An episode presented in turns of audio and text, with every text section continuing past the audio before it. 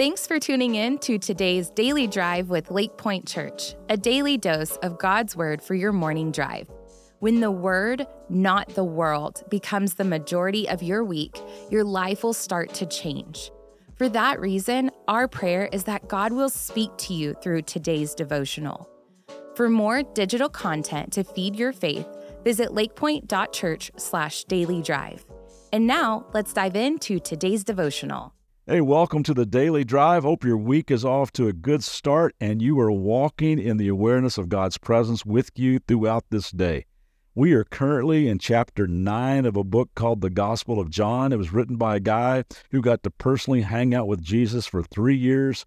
He was an eyewitness to all these jaw dropping things that Jesus did. And he writes that he's not able to write down all the things he witnessed. There were like way too many things. But here are some highlights that might help you believe. And it's certainly not the same as Sports Center Top 10, but that's the spirit of how and what he writes. Kind of arranges his book around seven miracles and signs that Jesus gives. We just saw one in the beginning of chapter 9 where Jesus heals a man born blind, takes some dirt, spits on it, makes it into mud, puts it on the guy's eyes, and tells him to go to the pool and wash it off. Well, when he does, the man can see for the very first time in his life.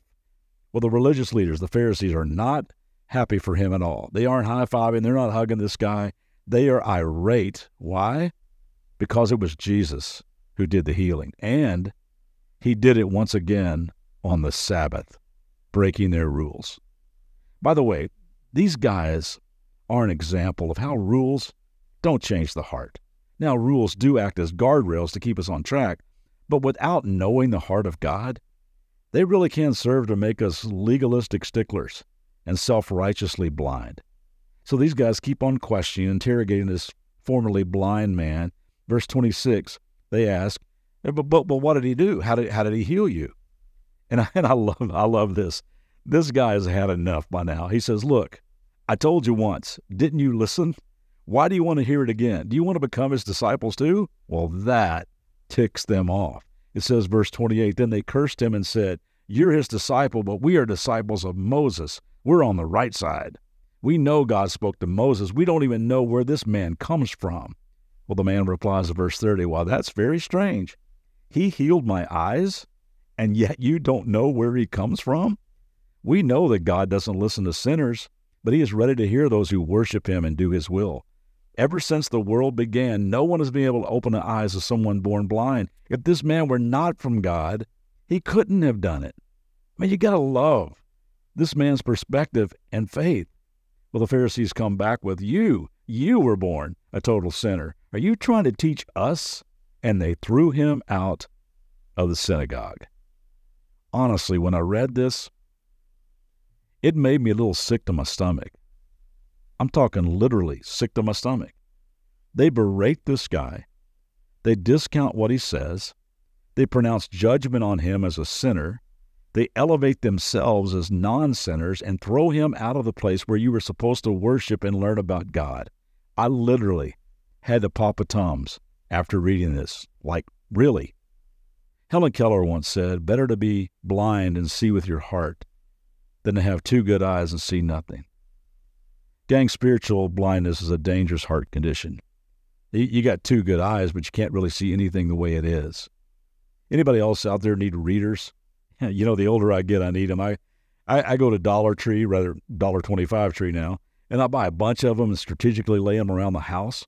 The condition is called farsightedness, where you can see far away, but it's difficult to see things up close, fine print. Spiritually speaking, when you have this condition. You can see the speck in your brother's eye from like 100 yards away, but you can't see your own stuff right in front of you.